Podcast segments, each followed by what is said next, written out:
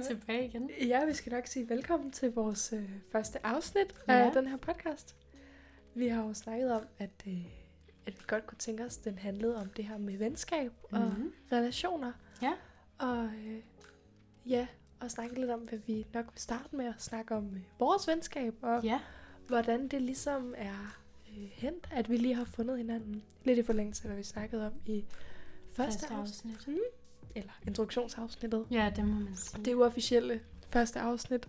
Som vi nævnte i første afsnit, så øh, udspringer vores venskab jo af, at du i løbet af gymnasiet øh, skrev til mig, rakte ud til mig i forbindelse med den her indsamling.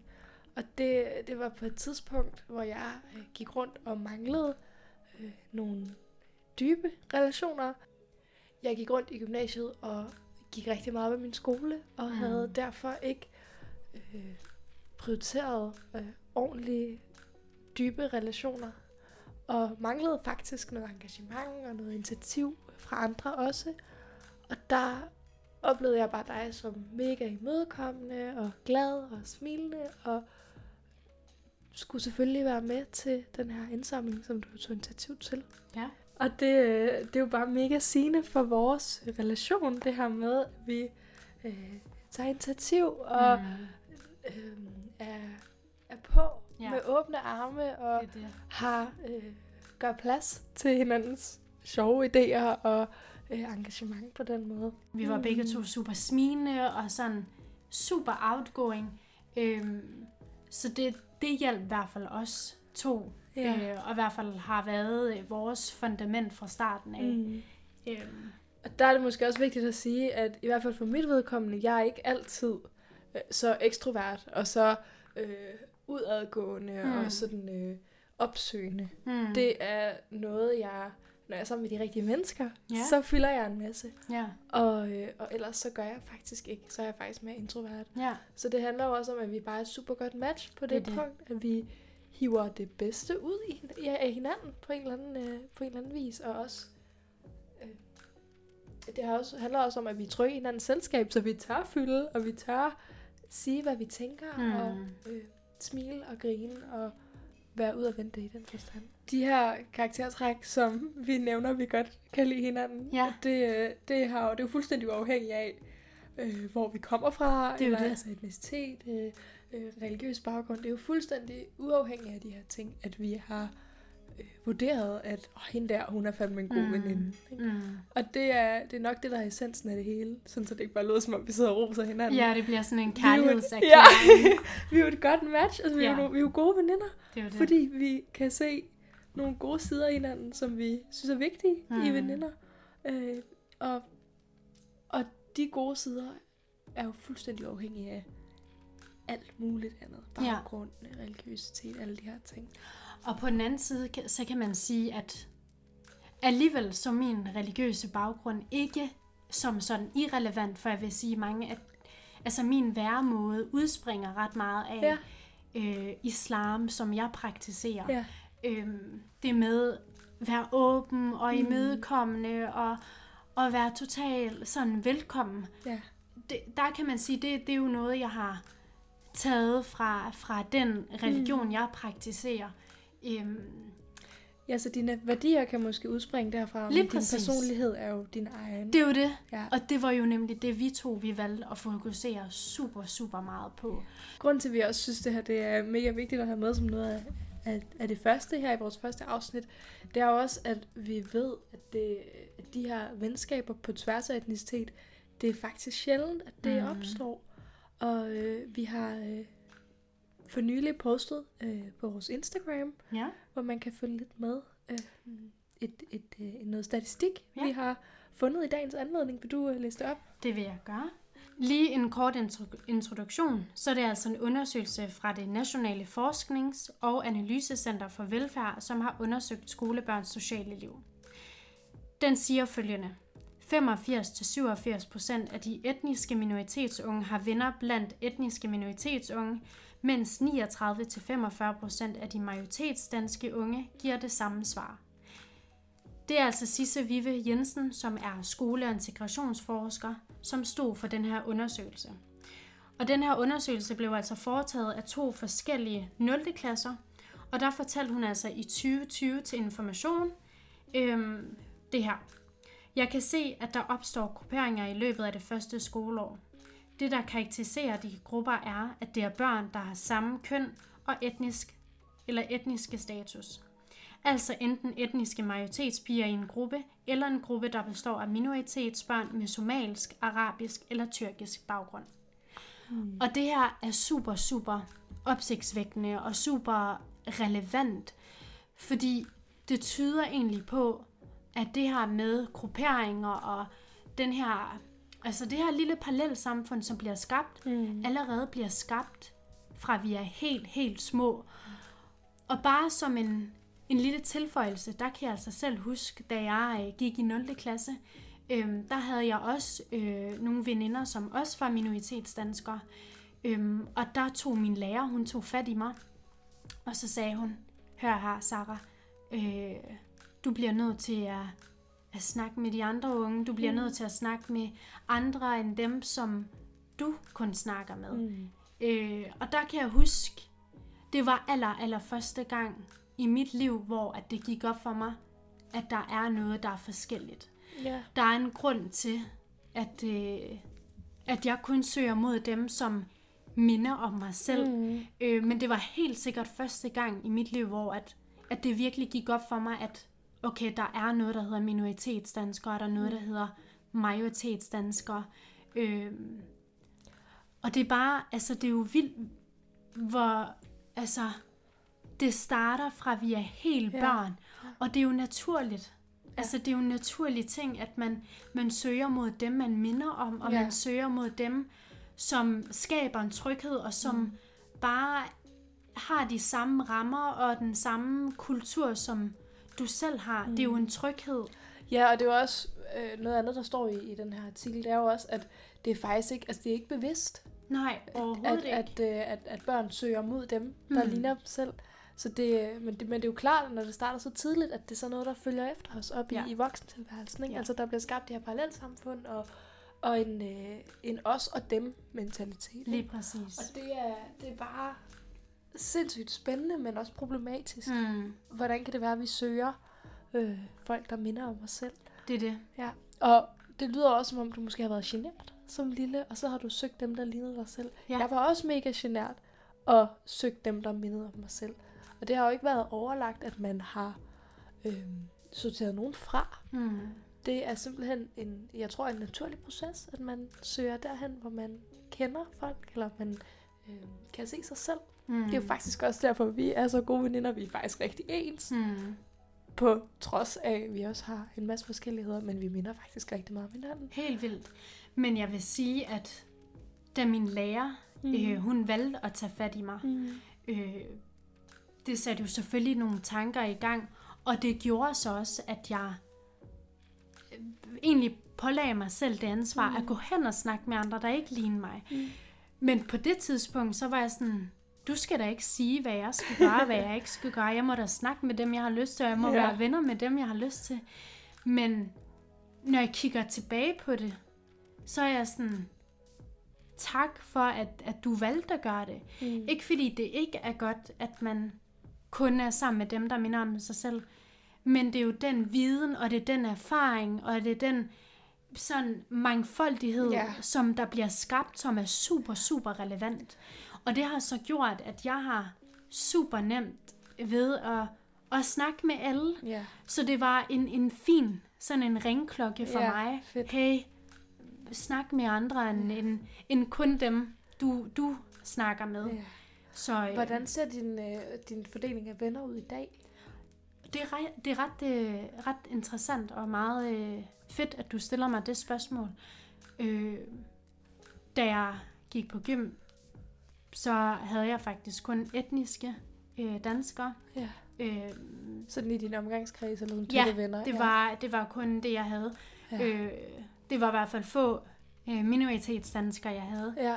Øh, nu går jeg på universitetet, hvor ja. at øh, der er en lidt mere sådan diversitet. Og Fedt.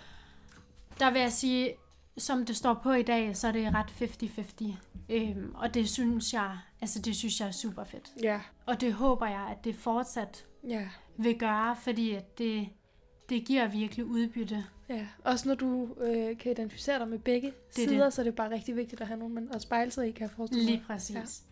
Det er nemlig det, der er en, en super vigtig point, det er, at jeg kan jo spejle mig øh, i begge verdener Ja, og begge kulturer. fantastisk. Ja. Noget andet, vi har øh, snakket øh, om, og at vi gerne vil komme ind på, det er det her Mm. med sociale medier. Mm. Fordi vi, øh, vi har brugt meget tid på at snakke om, hvor øh, overfladisk vi synes, det kan være. Mm. Mit, øh, mit problem er ofte, at jeg synes, det bliver meget poleret, og det er der sikkert, øh, det har der været rigtig meget op i tiden med i, ja, lige øjeblikket, med den her Mm. perfekthedskultur, og øh, det her med, at det bliver et glansbillede. Helt vildt. Og jeg har simpelthen manglet at kunne være, øh, altså manglet en sårbarhed og en åbenhed om, at det er okay, at det ikke er fedt hele tiden. Mm. Altså en rummelighed over for, når det så ikke går godt, eller når, det, øh, når man ikke har det godt. Fordi på sociale medier, der handler det jo netop om, der er jo ikke nogen, der poster de dårlige dage. Vel? Nej. Så, så vi får et eller, andet, øh, et eller andet billede af, at de andres standard er meget bedre end vores standard. Mm. Fordi vi, vi oplever både de gode og dårlige dage for os selv, vi oplever simpelthen kun de gode dage for andre. Der har simpelthen manglet den her rummelighed i mine relationer, fordi de har været baseret på, hvad jeg ser på sociale medier. Så jeg kun kunne spørge ind til det, jeg har set på sociale medier. Hvordan går det med kæresten? Eller hvordan går det med, og jeg så, du fik nyt job? Eller Ja. og, og jeg har ikke mulighed for at spørge ind til, hvordan har du det efter, at det her skete? Jeg hørte, at, at det her skete, den her, altså det her negative øh, skete for dig. Hvordan, hvordan har du det nu? Fordi det hører man ikke om på sociale medier. Mm. Og, og der har jeg bare synes, at sociale medier har fået en, en kæmpe rolle i min måde at danne relationer på, og det synes jeg faktisk ikke, det skal have. Vi har også snakket om, øh, om det her med FOMO, Mm. jeg tror ikke selv, jeg har, altså jeg oplever ikke tit FOMO i, i den forstand, at jeg ser øh, en begivenhed, en fest eller et eller andet, og tænker, åh, oh, der gad jeg godt have været. Men jeg kan opleve helt vildt meget FOMO over for det perfekte liv. Mm. Altså, det ligner, at alle andre har det meget federe end mig, og jeg føler faktisk, jeg ikke... Øh, jeg føler faktisk, jeg mangler noget. Mm. Altså, i den forstand. Det er ret sjovt, du nævner det med FOMO, fordi at der var en, øh, en periode i mit liv, øh, hvor der skete sådan en, en, en, en meget positiv drejning i mit liv. Et, et, en, altså en episode i mit liv, eller et, bare en helt ny ting i mit liv, som gjorde, at folk var super interesserede. Mm. De skulle bare vide, hvad det var. Og de skulle bare vide, hvem det var, og hvad det handlede om, og, mm. og det hele, fordi jeg valgte jo at poste, øhm, hvilket jeg så fortryder efterfølgende. øhm, men der kan jeg også bare huske, at min telefon blev bare bombarderet med følgere, og nogen, jeg aldrig nogensinde har snakket med, nogen, jeg knap nok har snakket med, nogen, jeg tænkte sådan, okay, vil du gerne være venner med mig, mm. eller what's going on? Ja, så opdagede de noget på dit Instagram, og whoops, så skulle de lige høre, hvad det handlede Alle om. sammen. Ja. Og øh, altså, hvad med, min reaktion, det var jo, selvfølgelig må du ikke følge mig. Nej. Selvfølgelig må du ikke det. Hvis jeg kun er interessant, når der skal gode ting Det er for det, mig. ikke? og det, ja. altså, det opstår jo på grund af FOMO. ja. Og der vil jeg bare lige sige, jeg ved ikke, om jeg er den første, der kan sige det her, men jeg har sgu aldrig nogensinde haft FOMO. Mm. Aldrig nogensinde. Det siger mig simpelthen ikke noget. Mm. Hvis ikke det har noget med mig at gøre, og hvis ikke det har noget med mine tætte veninder at gøre, Mm. så selvfølgelig nej, mm. er det ikke relevant for mig at vide. Jeg tror også, det handler om, altså nu har vi snakket rigtig meget om det her med, at vi, øh, nu går du på studier, da vi mm. gik i Mm. skole, så var det det, der, der tog rigtig meget af vores tid og Ja. energi, at vi har simpelthen ikke tid eller energi til at øh, bekymre os om ting, som ikke bidrager positivt Mm. til vores liv. Mm. Vi har begge to relativt få venner, det snakker vi også om, men ja. de venner, vi har, de er med med. Det er bare nogen, På- man keep. Altså, de, de er Forever. virkelig, præcis. Ja. Så det der med at sortere ud, Mm. Ikke på sådan en, ej, du er ikke god nok til mig måde, men på sådan en, her, der har jeg lyst til at investere noget tid og noget energi, fordi jeg får en masse positivt igen. Præcis. Og der er FOMO bare mega, øh, altså, mega uheldigt, fordi man bruger energi på noget, man ikke kan styre. Ja, Og lige præcis. Ofte så handler det jo om begivenheder, eller fester, eller situationer, hvor man ikke øh, vil få noget positivt igen. Ikke? Og det er bare sådan en midlertidig glæde. Ja. Noget andet i forbindelse med det her med FOMO, som jeg godt kunne tænke dig at spørge om, Ja, det er det her med, med alkohol Ja. faktisk. Fordi jeg ved, at du ikke drikker. lige præcis. Du har heller ikke oplevet FOMO i forbindelse med fester, eller øh, altså nu ved jeg, at, at gymnasiefester for eksempel, dem var du jo ikke med til. Nej. Det var jeg ikke.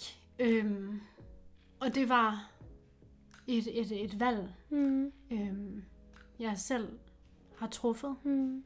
og selv valgt Mm. øh, at gøre på, på daværende tidspunkt, hvor at alkoholkulturen fyldte mest. Ja, Det er jo på gymnasiet, ja. øh, og det gør det stadigvæk. Og det er den her eksklusion, der opstår, ikke kun for minoritetsdanskere, Nej. men også etniske danskere, Ja. som kan føle sig tvunget til at være en del af en kultur. Det er jo en vigtig pointe, det her med, at alkohol og, og drukkultur, det øh, ekskluderer jo ikke kun øh, etniske minoritetsdanskere. Mm. Det Mhm. handler jo også om øh, etniske danskere, som mm. ikke vil Mhm. drikke, eller det er jo sådan set fu- fuldstændig irrelevant, Hmm. hvilken grund man ikke vil drikke. Nu er det bare lige øh, grundet din etnicitet at, og, og religion, religion, at du ikke drikker. Så derfor er det relevant her, ikke? Men det drejer sig om jo om alle mulige mennesker. Jeg har også til tider haft, øh, altså levet i den her krydspres mellem de normer og de værdier, jeg står indenfor, Mm. og den danske kultur Mm. herunder alkohol. Mm. Øh, jeg har jo oftest, eller ikke oftest, men jeg, der har jo været nogle tanker, hvor jeg har været sådan, men hvorfor kan jeg ikke bare være en del af det her? Hvorfor kan jeg ikke bare også være med til de her store arrangementer? Mm. Men så har jeg sådan hed fast i mig selv og sagt, hør Sarah, nu står du ved det, du står for. Altså de normer og de værdier, du super meget dyrker og, Ja. og, og lever efter. Det giver også rigtig god mening. Er der en grund til, at du, øh, nu spørger nysgerrighed, mm. er der en Mhm. grund til, at du ikke tog med til festerne og lod være med at drikke? Altså har du følt, at, at det fællesskab på en eller anden måde var afhængigt af, at du drak alkohol? Har du ikke kunne deltage uden at drikke, for eksempel? Long det? story short, det sagde mig ikke noget. Nej. Det var ikke et øh, miljø, som, øh, som jeg ville føle mig tryg i. Mm. Jeg vil hellere bruge en fredag på en café og- på Espresso House Ja. og drikke en kop kaffe eller en matcha, Ja. eller hvad det nu skulle være. Ja. Og så er vi tilbage til de dybe relationer, ikke? Ja. Så hellere bruge den tid på at, at dyrke øh, en, et, et venskab. Mm. end at, at tage til en fest med nogen. Og snakke med en hel masse fede mennesker, men hvor man jo aldrig rigtig kommer ind på livet af dem. Det er det, og det er lige præcis det, fordi at lige med de relationer, jeg har, Mm. jamen der går jeg super meget op i den udbytte, jeg får af det. Mm. Mm. Jeg, øh, jeg drikker jo alkohol. Jeg, øh, jeg synes, det er mega hyggeligt at nørde med drinks og cocktails, og øh, tog også med til gymfesterne. Øhm, og der er det jo rigtigt, at når så man kom i skole mandag morgen, Mm. så handlede det jo om, Mm. hvad der var foregået fredag. Mm. Jeg kan også mærke på min arbejdsplads nu for eksempel, hvor der er fredagsbar en gang imellem, hvor man drikker en øl, og så tager man videre i byen om aftenen, at der er det også bærende for det sociale faktisk. Ja. Og det synes jeg er ærgerligt. Mm. Altså, jeg kan godt, jeg nyder at være med, og jeg synes, det er hyggeligt, men jeg synes simpelthen, det skal kunne adskilles. Ja. Altså, mit, øh, når jeg så kommer i skole mandag morgen, så vil jeg kunne indgå i klassen, i, i, i samarbejdet, om jeg så var deltaget til den fest eller ej. Ja. Og det synes jeg nogle gange, at det, at det ikke er lykkedes. Altså, Mm. at man skal være med på, hvad der foregik i fredags, ja, for at kunne være med i samtalen. lige præcis. Eller man skal have øh, været med til fredagsbar for at, øh, på en eller anden måde at, at danne relationer til sine kollegaer, som gør, at man er en, altså en god kollega mm. i Mm. virkeligheden. I sidste ende, der handler det jo om, øh, du skal være social, du skal være en god kollega, du skal øh, komme dine øh, øh, kollegaer ved. Og det synes jeg, man skal kunne, uden at tage med til de her ting. Men det skal aldrig nogensinde være tvang, eller Mm. for at føle, at jamen, for at jeg kan være en del af samtalen, jamen, så er der altså lige det her kriterie, og det er, at du skal tage med til de her fester. Mm. Og jeg kan huske, jeg kan huske ret mange var sådan, er det forældre, er det social kontrol? Ja, Og der er der faktisk, øh, når det, er det, når det gælder dig og alkohol? når det gælder mig og alkohol, Altså, når, når du har valgt, eller du, når du har sagt, jeg drikker ikke. jeg, ja, jeg vil ikke være en del af det her. Der var det sådan, jamen er det social kontrol? Er det familie, der siger, jamen det må du ikke? Det er jo ret interessant, og det nævner hende her, der hedder Adim Al-Alami i et debatindlæg for information, som hedder Især social tvang. Jeg ser nødvendig kulturel navigation. Der siger hun altså følgende. Når indvandrerpiger siger nej til alkohol og kæresteri, råber hele Danmark social tvang. Det synes ikke at falde nogen ind, at vi indvandrerpiger måske selv har valgt at leve vores liv sådan. Og det er jo super interessant, fordi at jeg tror, at mange øh, deler den holdning, at det er ikke noget, som forældrene har pålagt os Mm. og sagt, hey, Mm. I må ikke gøre sådan og sådan. Det er egentlig et frit valg, Mm. men på den anden side kan man også se det som, at når min mor og far siger, hey Sarah, jeg synes ikke, det her lyder som en god idé, så skal det ikke forstås som social kontrol. Det skal forstås som en navigation. Jeg får jo også øh, de værdier, som, som mine forældre synes er vigtige. Dem videregiver de jo også til mig Mm. på samme måde. Og dem kan jeg jo vælge at leve efter eller lade være. Om det så gælder øh, alkohol eller øh, alt muligt andet, Mm. mm. så er det jo bare mega interessant at, at, at, at kigge på, at når det gælder, at du ikke drikker, Ja. Så ses det på en måde. Når jeg, hvis jeg havde sagt, at jeg ikke drikker Ja. alkohol som etnisk dansker, så var det blevet set på en anden måde. Ja. Så var der ikke nogen, der havde antaget, at det var mine forældre. er Eller det. at det var Eller det er for, tvang. at Eller... du kan gå den vej, du. Mm. gerne vil i livet. Mm. Det bliver, altså, det bliver med det samme social tvang. Mm. social kontrol. Ja.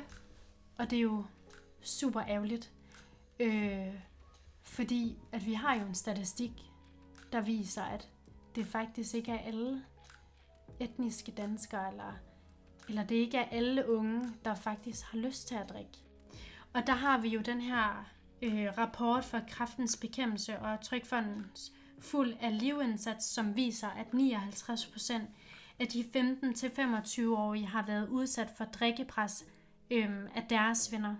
Samme undersøgelse viser også, at alligevel hele 88 procent af de 15-25-årige ønsker en alkoholkultur, hvor alle accepterer et nej tak til alkoholen. Vi har som udgangspunkt alle sammen en eller anden idé om, at vi gerne vil have lov til at sige nej tak. Vi vil mm. i hvert fald Mm. have den mulighed. Mm. Og så vil vi gerne have, at vores nej tak til alkohol bliver respekteret. ja. Og på en eller anden måde, så er det alligevel altså over halvdelen af, af alle unge mellem 15 og 25, som har oplevet faktisk at blive presset Mm. mm. til at drikke alkohol. Og det er fuldstændig absurd at tænke på. Mm. Vi har også en, altså, øh, vi drik, danske unge drikker meget mere end, end altså, næsten alle andre unge i hele verden. Ja. Og, og det er simpelthen, altså det er så vildt at tænke på, at Mhm. vi, at det er så udbredt, og at det er så øh, integreret en del af vores sociale liv. Både i skolen og på arbejdspladser, og egentlig også i vores venskaber. Altså, det, det må simpelthen ikke være bærende for, for relationer, synes jeg. Men jeg håber, at, at flere unge i hvert fald kan sige lidt mere fra. På den måde så får vi en lidt mere øh, sådan en afbalanceret mm, kultur. Og rummelig. og mere rummelig og inkluderende. Mm. Jeg har lagt mærke til, at øh, super mange unge er begyndt at udfordre den her stigmatisering, der er. Men helt sikkert det med, at vi altså, byder hinanden velkommen, mm. og, og, og vi er åbne i forhold til vores forskelligheder, som vi også har nævnt i første afsnit i vores introduktion, Mm. at det med, at vi lærer hinandens forskelligheder, mm. jamen det er altså det, der er den afgørende faktor for, at vi på et tidspunkt opnår det mål, vi, hvor vi er super inkluderende. Mm. Ja, og hvis ikke vi kan lære af forskellighederne, så er det mindste rumme dem. Ja, Så og respektere dem. Ja, så der er plads til det hele, om Lige man så præcis. drikker eller ikke drikker.